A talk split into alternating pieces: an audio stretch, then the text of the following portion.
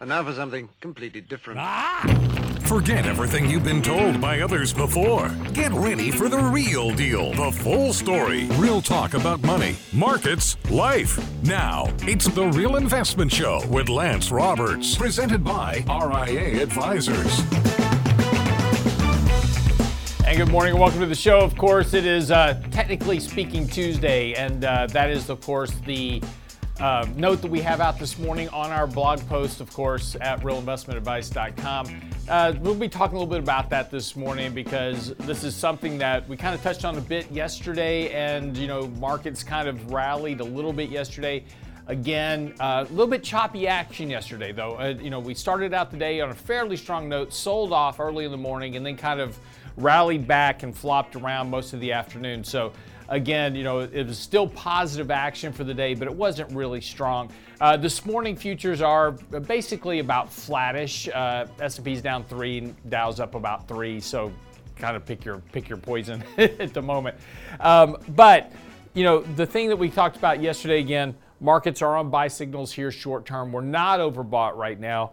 Uh, markets are still kind of in a very nice uptrend, and this is kind of the point that uh, we're making this morning in the article which is if you take a look at this recent action, despite all of the you know the banking turmoil. Now this morning, uh, interesting article out talking about the purchase of the S, SV, the Silicon Valley Bank SVB assets by First Citizens. Now this is a very big deal. Um, the FDIC is putting a t- basically going to take a $20 billion hit to the FDIC fund. Now, what does that mean?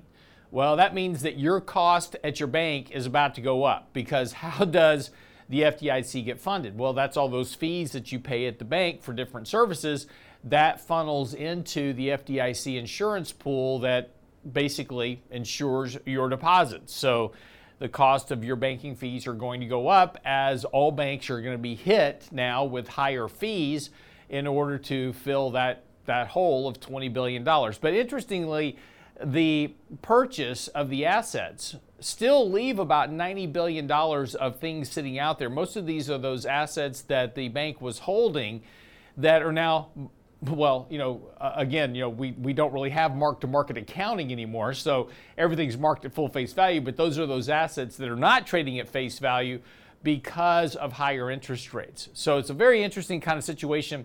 Um, and it was one that, that really the FDIC started pushing through fairly quickly as the as according to their own terms, the deal was getting stale. Uh, there was not a huge a huge demand of banks showing up wanting to buy those assets.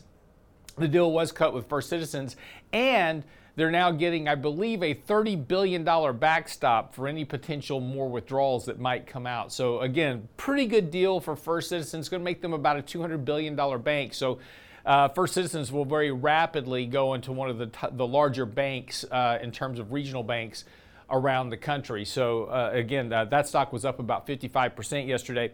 Um, one of the other areas that kind of interesting in the market is looking at regional banks. If you take a look at the regional bank shares as an example, those have really been beaten up. A lot, of course, you know, certainly makes sense. Lots of concern about who the next, you know, kind of shoe to fall here, which which is going to be the next bank that goes under. So it's a bit risky, you know, going out there to buy some of these banks, but you know, looking at companies, you know, like Truist and others that you know are fairly well-run banks, you know, there's some really potential upside here now in some of these regional banks once we kind of get past this you know kind of fallout. But again you know you got to be careful here um, you know very speculative in nature because you know you don't know which is the bank which bank is going to fail next or if there's going to be one right so you know these banks may recover a bit but if another bank fails they're going to go right back down to where they were because of uncertainty, right? That's where we are. And look, the Fed is still hiking rates. A lot of those rate hikes that the Fed has already done have not come into the system yet. There's going to be more weight on these banks in a lot of cases uh, about higher interest rates and slower economic growth and these type of things that will affect their balance sheets. So again, we're not, we're definitely not out of the woods yet, but this is those, this is one of those times where you have an opportunity to buy some fairly cheap assets. There's risk to it, but there's an opportunity here that we'll look back at at some point in the future and go, yeah, that was a good buying opportunity. But again, I wouldn't rush into it right now, but something to at least start keeping a watch on potentially as we go forward. Okay, uh, but back to the overall markets. Again, you know, when we take a look at the overall market, there's there, you know, clearly patterns are developing. We have a very nice defined, you know, kind of a wedge pattern developing here in the markets. Uh, again, a move above the 50-day moving average which is that initial resistance, and we tested that yesterday morning and failed at it. Um, we're still holding up at the 20 day moving average here, but a break above that downtrend line from those kind of February highs will certainly give the market some lift here. And again, we've kind of identified two areas as initial kind of targets for the markets 4100, which is going to be kind of that bottom of that basing period that we had back in early February. As the market was beginning to top there, we kind of put in some nice bottoms during that kind of consolidation process before the market broke down uh, in mid February and, and, going into March. Then, of course, the top of that is right below 4,200, which was that, that peak of the market uh, in February. So, really, we have two pretty defined uh, zones for this rally. If the markets can get above, again, kind of this 50 day moving average, that's going to be the first hurdle. Get a move above that. We've got a move of about 100, 150 points in the S&P to the upside. Again, we're still in the seasonally strong period of time right now. Uh, April and May tend to be a little bit seasonally stronger months. As we start getting into summer, though, that's where the risk is going to start to show up for the markets overall. Again, these continued rate hikes that, that are in the system but have not really impacted the economy yet, that is starting to gain some traction here. Now, the Federal Reserve, of course, still focused on hiking rates. We've got another meeting coming up in five more weeks now, and we'll hear about their next rate hike, talking about maybe one more here is what the markets are hoping for, just one more rate hike. But again, when you take a look at the economic data and more importantly, the inflation data, Jerome Powell was pretty clear last week in the FOMC meeting that inflation still remains their primary goal. Inflation is not coming down as fast as they want it to. The economy remains very strong in terms of employment. That's helping keeping wages elevated. That's also adding to those inflationary pressures. So again, this whole kind of idea by the by the you know by Wall Street that the Fed's going to pivot here pretty quickly, that's really not what the Fed is saying. Uh, the other side of this, of course, is tighter lending conditions. As we talked about yesterday, you know, this whole problem with the banking sector is that's going to make banks a lot more cautious about making loans, right? As you know, as they're watching their fellow compatriots in trouble, they're also looking at their balance sheet going, hey, you know what? Let's be careful about making loans and who we make loans to. That's going to tighten lending standards. That's going to slow economic growth because, again, that extracts capital from the economy. So there's a lot of things coming up this summer that would certainly suggest, and this is what the what Jerome Powell referred to, is that tighter lending standards act as further rate hikes. So on top of rate hikes, you have tighter lending standards, which are also de facto rate hikes, slowing economic growth so again, once we got to get out of this little rally period, again, we've got this little, you know, we've got decent buy signals here. We've got, you know, things that are turning up here technically suggest that we could get a little move higher in prices here short term, but that's a short term trade. So make sure and take some profits out of this, rebalance risk if we do start to move up to these levels. Uh, and, because as we get into summer, a lot of the slowness is going to start, start to show up. And again, earnings estimates have been ratcheting up. We've been seeing analysts taking estimates up, thinking, hey, we're going to avoid recession. We could, but it's doubtful that we're going to get much stronger earnings growth in a slower economic environment. So there we go. It's all like chocolate chip ice cream. Big, big pile of stuff. So, anyway, be right back after the break. Don't go away.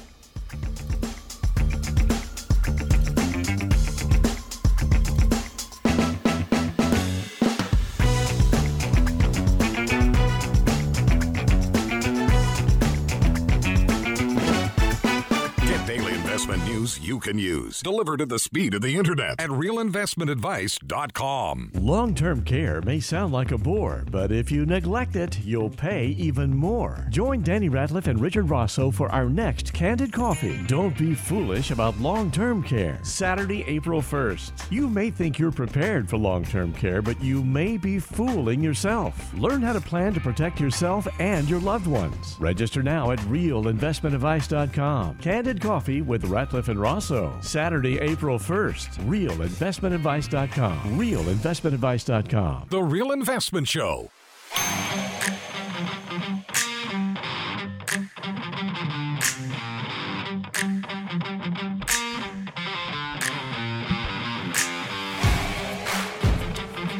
So welcome back to the show this morning. It's uh, 617 as we get uh, things underway. Interesting um, article this morning on CNBC talking about Elon Musk over at Twitter. And he is now, so a couple of things have happened since he's taken over. Remember that, you know, previously when it was run by the Twitterati, um, you could only get a blue check mark, which was what was called verified, right? If and, and so if you have a Twitter account, if you're not familiar with Twitter, uh, you have a you have your account at Twitter, and you could get this blue check mark that would verify that you're a real person, right?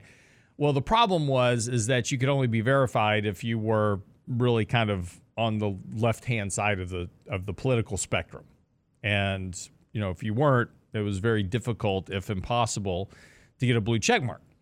And the reason for the blue check mark was is that th- this is what would show up in your feeds and those type of things. So when Elon Musk took over, he said, okay, if you want the blue check mark, it's going to cost you eight dollars a month, and if you use pronouns of them and their, then it was going to cost you sixteen dollars a month because it was multiple people. Uh, this was according to Elon Musk.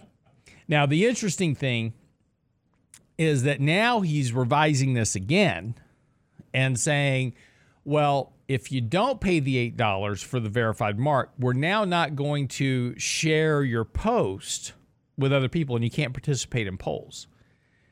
And so I put out a tweet, a tweet, look, I'm not paying $8 a month for a blue check mark. you know, how, how many clients have we gotten from Twitter?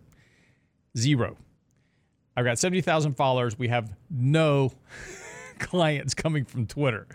Uh, so, you know, making an $8 a month investment makes no sense whatsoever.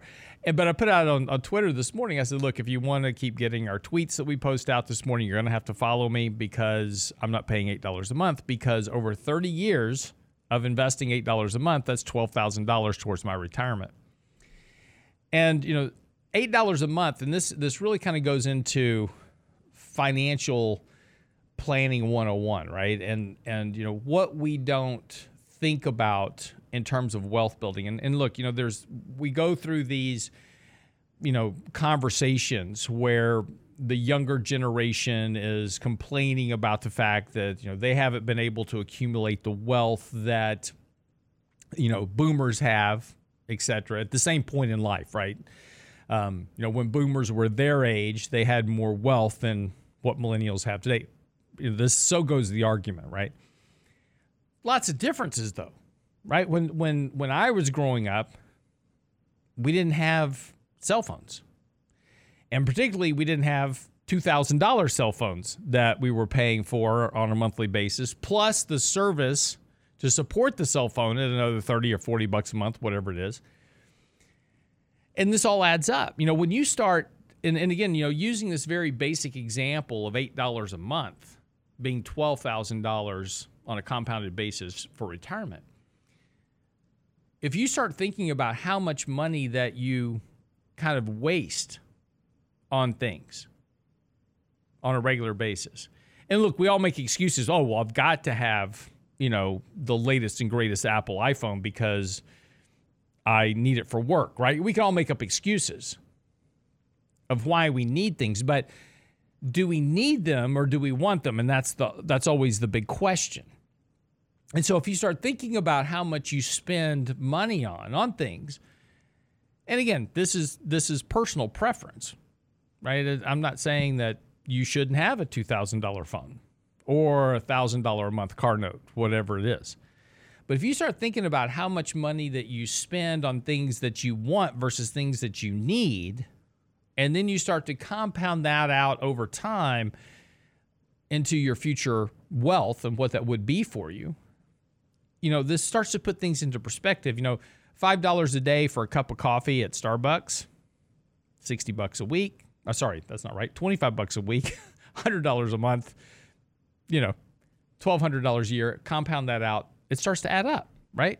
It, it, it makes a big difference to where you wind up. And so when you start thinking about the millennials today, the, the Gen Zers today, and what they're spending money on, and you know they're complaining about the fact that you know they can't afford these other things in life. And you know, we talk about minimum wage, right? These minimum wage jobs that about 3 million people have in the country and they need a living they need a living wage. They need a wage that will allow them to maintain a living standard. Well, you know, first problem is if you're working a minimum wage job your entire life, there's the problem. Right? If you're not if you're not advancing in life, there's a problem that is not part of the employment situation. That's the first thing to, to look at.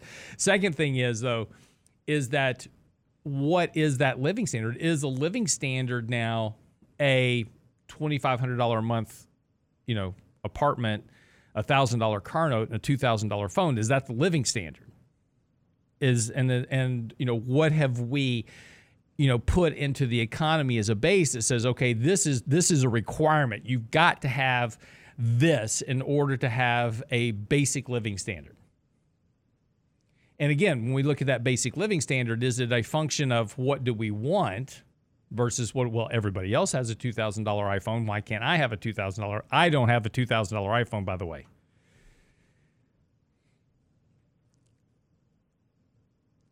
But these are the things that, you know, impair us from reaching our goals. And yeah, and, and uh, look, the easy thing to always do, and and we do this on every front. We, you know, we want to blame the system. We want to blame other people. We want to blame our environment, whatever it is. It's not my fault that I'm in this situation. It's Wall Street's fault. It's the government's fault. It's my neighbor's fault. It's my cat's fault. Whatever it is it's always somebody else's fault. It's never my fault for why I'm in the situation. But building wealth is not complicated. And it's interesting right now, too, because if you take a look at, at the environment that we have currently, and look, this, this current environment that we live in right now is not going to last. But right now, for the first time since 2008, you can actually put money in a savings account and make a return on, on, on your savings. You know, there used to be a time back in the 60s and 70s, 80s, 90s that you could save, you could literally save your way to retirement. You could put money into a savings account, you know, just go to work, earn your paycheck, stick money into a savings account, and you generated enough rate of return on that for that to grow for your retirement. You could literally save your way to retirement. You know, after 2008, that was impossible because the Fed had dropped rates to zero. We were doing everything we could to suppress interest rates. And we were forcing people to take on increasing levels of risk with their savings in the market. So we were forcing trillions of dollars of savings into the financial markets because that's what the Fed needed to have happen. That, that boosted confidence, and that was supposed to help spur economic growth, although it never never did really work that way. But now, for the first time, and again, this isn't going to last, but right now, you don't have to take equity risk, right? I can just stick money into savings, and unless it's at a bank because banks aren't paying you any money. But you know, you can put money into a money market account and make four, four, four and a half percent. You know, CDs are running for 4.3% right now. So you can put some money away and generate a return on that or you can spend $8 a month on a blue check mark or $5 a day on a cup of coffee or a $2,000 iPhone that yields nothing and actually costs you money. But, you know, this is, you know, part of the problem and this is something that you know started in the 80s under Reagan. When President Reagan deregulated the financial industry, it was kind of hailed as a, as a, as a move. This was going to make things more accessible to everyone. That's great, right? Everybody could get a credit card, as an example. And we've now had, since the 80s, a massive surge in household credit card debt. I remember when I first met Brent, this was back in early 2000. um, Brent was working at this other radio station. Was a little business talk radio station, and I was driving in one morning. This is right during the the the start of the dot com crisis, right? So the dot com crash is coming, and I'm I'm running ads on his radio station, you know, for my financial business. And there's a whole long story behind this, but there was there was a guy in the afternoons just bashing financial advisors while he was eating a sandwich on the air and and you know saying you know just buy ETFs if you if you have an advisor just buy ETFs right? And so I was you know talking to Brent I said Brent you know look I can do this job for right now until you can find somebody else. And, and he didn't hire me right? So he he went and got these other two ladies to come and you know basically talk 401k financial planning at four o'clock in the afternoon while the markets are crashing. Finally he he acquiesced and stuck me on the air biggest mistake of his life. Um, Anyway, the point of the story is I'm driving in one morning and I'm listening to this radio station, and there's an ad from Wells Fargo. And the ad from Wells Fargo is, is why wait to take your children to Disney? Come get a credit card from us and take them today. That was the, that was the, that wasn't the exact commercial, but that was the gist of it. But the, uh, but this is the point of you know building wealth, right? Instead of delayed gratification, we've got to have it now. And so we put ourselves into debt to get there. But we don't think about the financial consequences of this long term. Sure, $8 a month for a blue check mark doesn't sound like much, right? I get no business from it. So making the investment of $8 a month makes no sense to me maybe it's good for my ego. I mean, I was on Fox Business the other day with Charles Payne. He's like, why don't you have a blue check mark? I was like, because I'm not paying $8 a month for it. That's why. you know, maybe it's an ego thing to have a blue check mark, maybe. But for me, it's about whether or not it derives a benefit. Whenever I spend money, I go, what's the benefit of doing this? Do I have vices in life that I spend money on? Yes, right? I try to keep those to a minimum. But Anyway, we'll be right back after the break. Don't go away.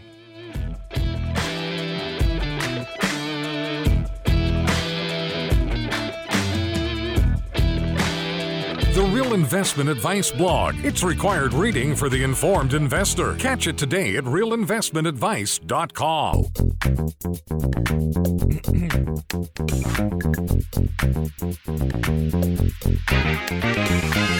And welcome back to the show this morning. Brent and I were just reminiscing off air here about when we first met back at the radio station. And I remember the first day I walked in, he's like, okay, fine. Finally, I beat him down to the point that he's like, okay, fine, you know, come down. We'll, we'll let you try to do a show. And you, you know, Brent's training. He, Brent is, of course, if you don't know who Brent Clanton is, he's in the Texas Radio Hall of Fame. He is a, a mass, just a, a, massive wealth when it comes to radio production and radio commentary and everything else. Just a just a brilliant talent uh, of a and a great human being on top of it. So you, it's really the perfect combination.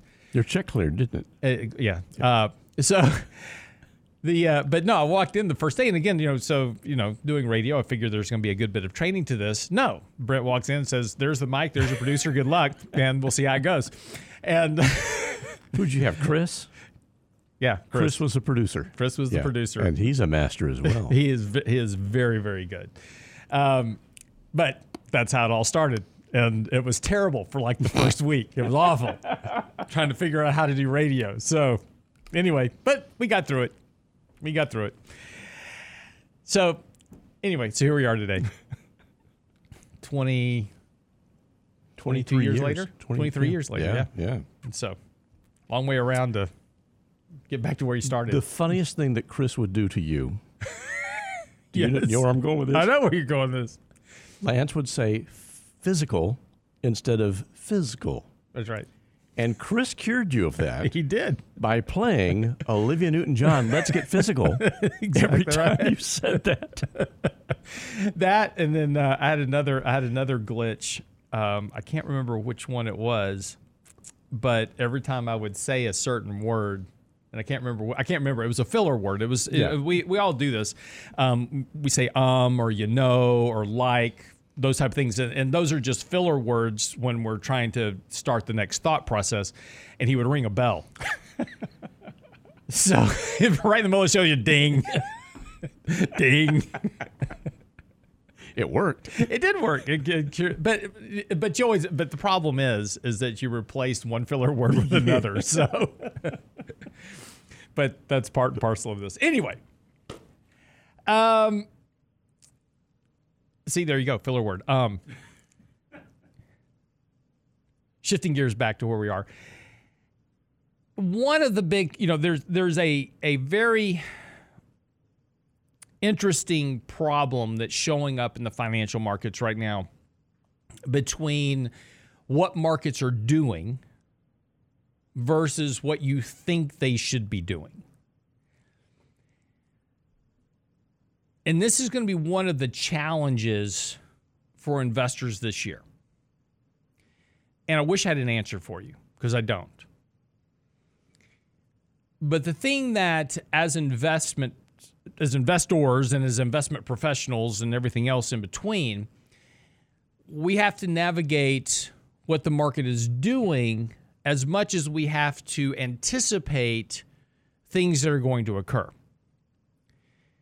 The problem is the more that we anticipate something to happen, the less likely it will happen. last year, everybody was expecting a recession. It was a foregone conclusion. And in fact, the number of people talking about a recession on air and everything else was just reaching peak volumes. Searches on Google for recession off the charts. And as we said back then, the markets price that stuff in if everybody thinks something is going to happen, the market begins to price that in. And the market priced that in by October of last year, and the markets have been rallying ever since October. Not strongly, mind you, but we formed a bottom in October and have been rallying ever since. Now, that doesn't forego the potential that we could retest those lows at some point. I'm not saying that.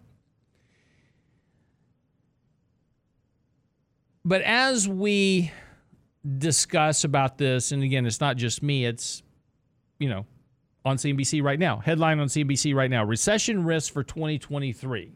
The Fed's rate hike path. Everybody's talking about this. Economic risk, risk of recession. The Fed's hiking rates. We've got this banking crisis that's going on. Everything else. So obviously, why on earth would you want to be invested in equities? But yet, equities are doing okay this year.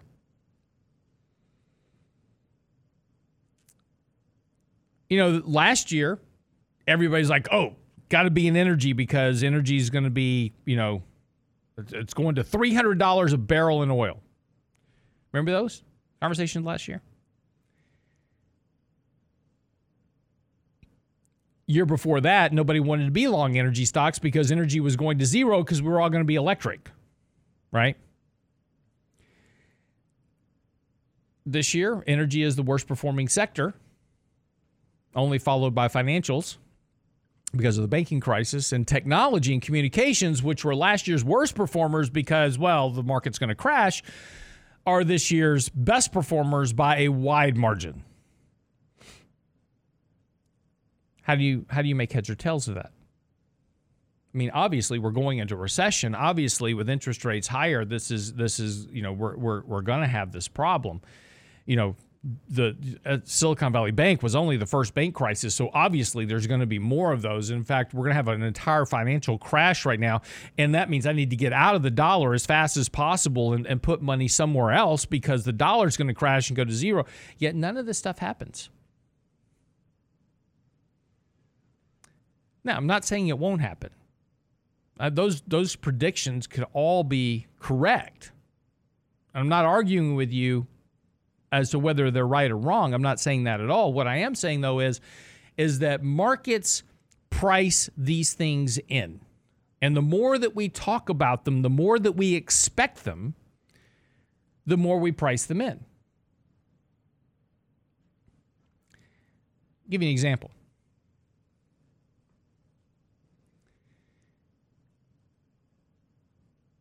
You look, you, you open your refrigerator and you pull something out of your refrigerator and it says the expiration date was like three weeks ago. Now, I know you've all done this, you eat it anyway. My daughter is a good example of this. If the milk is one day past the expiration date, she will not drink it. Now, the expiration date's a safety margin, right? Drink by this date, eat by this date. Now, look, the food doesn't go bad the next day, right? It's just that's a safety margin. It says, look, once you start getting past this date, you're starting to increase your risk a bit here. Give it the sniff test. If it still smells okay, it's probably okay. But, you know,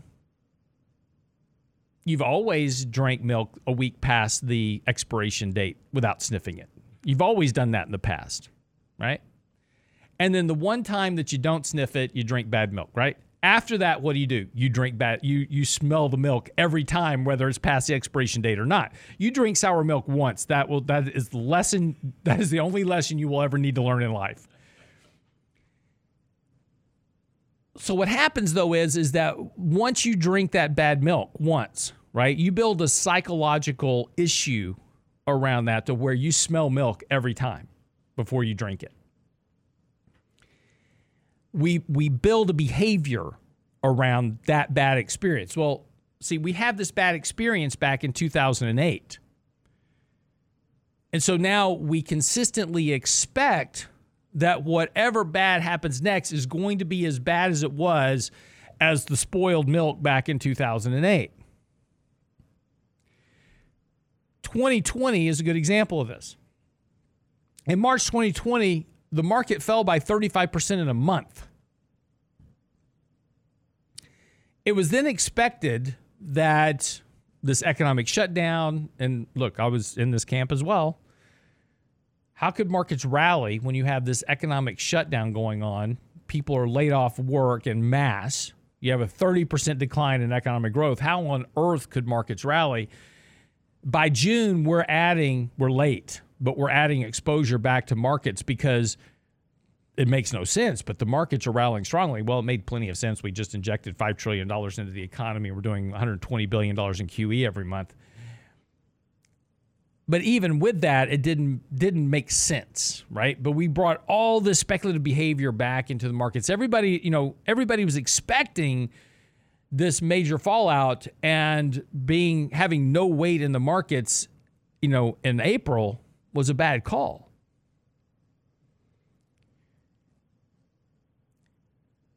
Last year, everybody was expecting a market to decline by 30, 40, 50%. We were down 20. But given what was going on with markets and economies and Fed hiking rates, everything else, should have been worse, but it wasn't. But see, we all have this psychological bias now based on the spoiled milk of 2008 that every single downturn is going to be this way and it's going to be this bad. And yet markets are remaining more resilient. And the reason is is that markets because we all have this negative bias because there's so much of this negative bias in the market the market is psych- is pricing these things in so this is one of the reasons why it doesn't make sense. I get it. Why markets are holding up so well and, and markets are doing fine this year, despite the fact of all this other stuff going on. I mean, we just had a banking crisis and markets are doing okay. We've got buy signals. It's because markets are pricing these things in. All right, be right back after the break.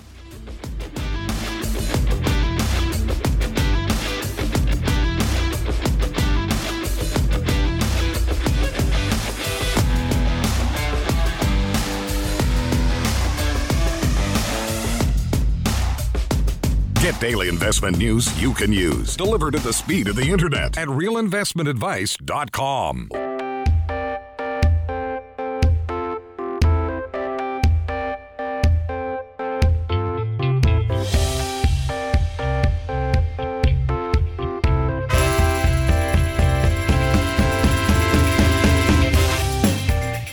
Back to the show this morning. So just uh, get ready to wrap things up. Futures are, eh, flattish this morning. S&P's up about one, Dow's up about 30.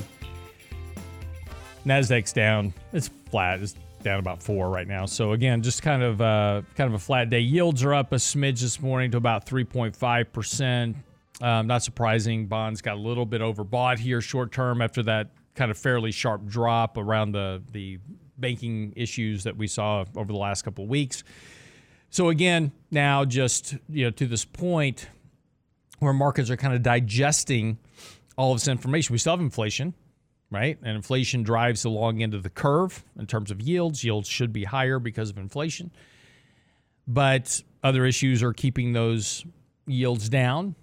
Safety, more than anything else. A lot of investors right now buying treasuries. We've had a lot of inflows into treasuries um, to capture the yield. Makes complete sense, right?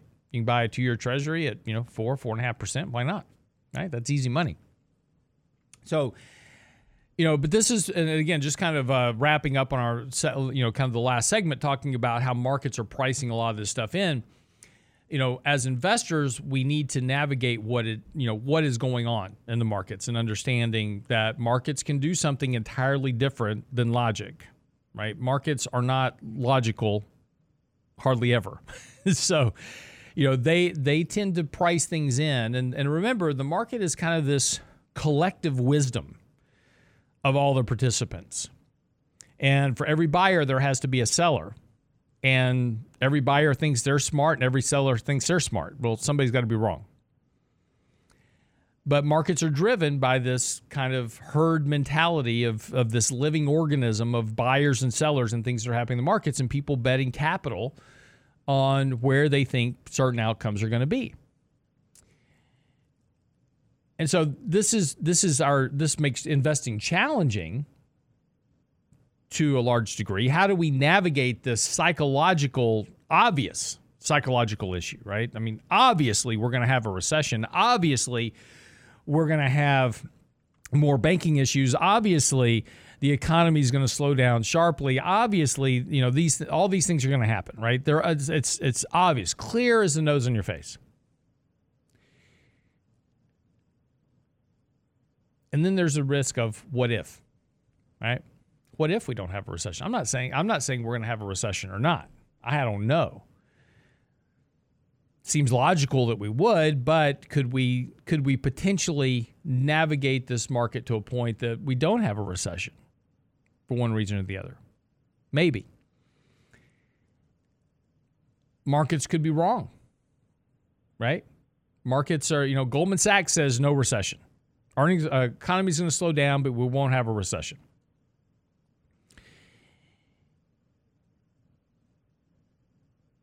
At that point, we'll see. Right? If we have a recession, markets really aren't priced for a recession, right? Markets are priced, and I, and I said this the other day. I was I was doing a, an interview with Adam Taggart over at Wealthion, and, and you know, I said, look, if you're going to buy gold, right? A lot of people right now are saying, I want to buy precious metals. Okay, great. If you want to buy precious metals, the only thing that matters is real interest rates. Whichever direction real interest rates are going, precious metals are going to follow. So just if you if you just understand where real interest rates, that's inflation adjusted interest rates, if you understand where those rates are going, that tells you whether or not you should own precious metals. The stock market is all about forward earnings. If forward earnings are rising, the market will rise. And right now, forward earnings are rising, by the way, estimates. And that's why markets are trying to adjust higher because analysts right now expect earnings to recover going into 2024. So, right now, analysts say that the bottom or the trough in the earnings decline was in the first quarter of this year. And now, starting in the second quarter, they will flatline and then begin to increase in the third, fourth, first, second, third, fourth quarter of next year.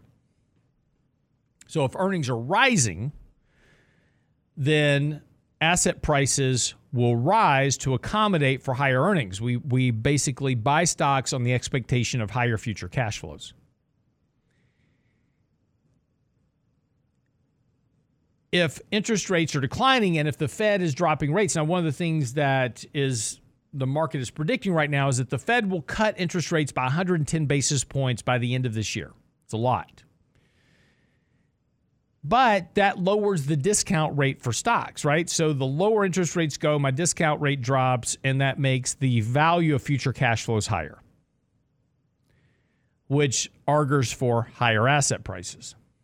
I know this seems a little bit complicated, but this is how the world works. Here's the point about this if expectations are right that earnings are going to rise, then stocks are going to rise ultimately. If they're wrong, and if the economy does slow down more than expected, since earnings are derived from economic growth, then earnings will slow. And if that's the case, then prices have to adjust lower for slower earnings. And that comes back to valuations. So the thing that we have to get right in our portfolios, both short term and long term, is the direction of earnings. Now, we can make all of the expectations that we want. Here's a good example of how expectations were wrong. In 2020, we shut down the economy.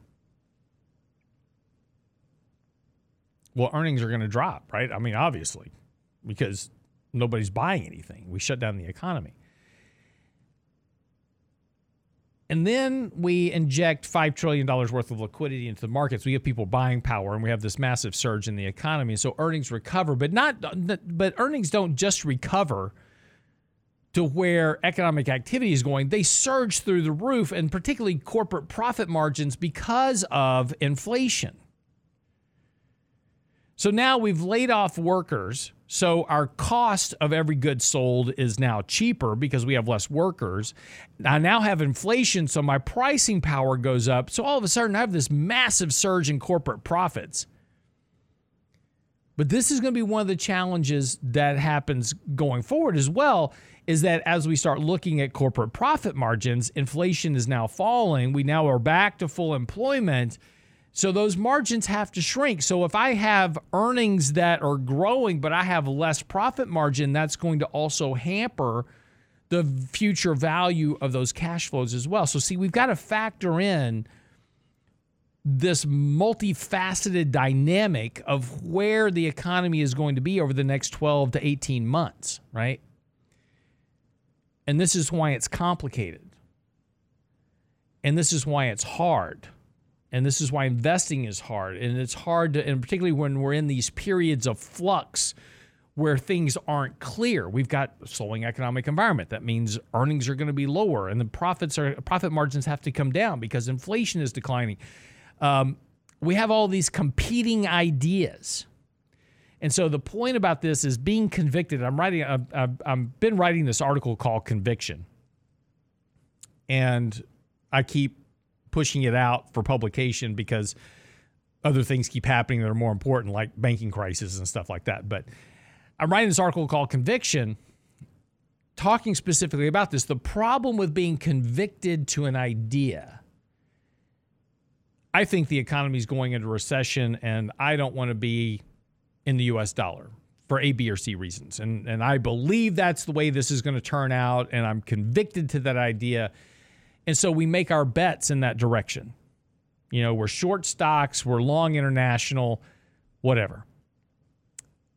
And then things don't work out that way.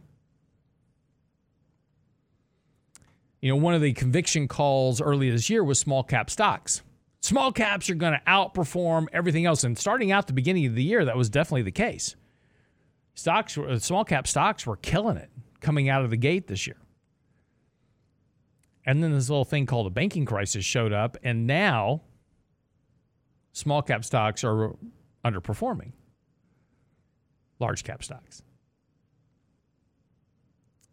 Small caps are very economically sensitive. So if you think that the economy is going to slow down, you don't want to be in small cap stocks. Very high correlation between the National Federation of Independent Business Confidence Index, the view on the economy by small businesses, There's a very high correlation between that index and small cap stocks for obvious reasons because they are very economically sensitive. So if your bet is the economy is going to slow down, you don't want to be in small cap stocks, particularly right now. So as investors, what we have to do is is yes, we need to be aware of all these risks. But we also have to and as Mike and I have talked about repeatedly on the show here, we have to we have to be audible. Right? We've got to be able to make the audible call that despite what our broader view is, we have to make short-term shifts to our strategy in order to navigate markets. We know what our destination is, right? Doesn't mean we have to take a straight line to get there either. All right. Hope that helps. I know it's all confusing. Markets right now, futures are improving. Everything's green across the board now. Nasdaq is now up too. It's going to be a flat open this morning. We'll see how markets uh, play it out for the day. We'll report back to you tomorrow. Of course, Danny Ratliff joining me as well. So have a great day. Stick around. Get by our YouTube channel, of course. Make sure you're subscribed. Click that little bell icon as well. That certainly helps us out. And make sure you're subscribed to our Before the Bell channel. We'll have that out for you here just in a few minutes. Give you our Before the Bell market update as we do every day right here at realinvestmentadvice.com. Latest blog post is out as well. 4200 on the S&P. How do we get there? It's in today's blog. See you tomorrow.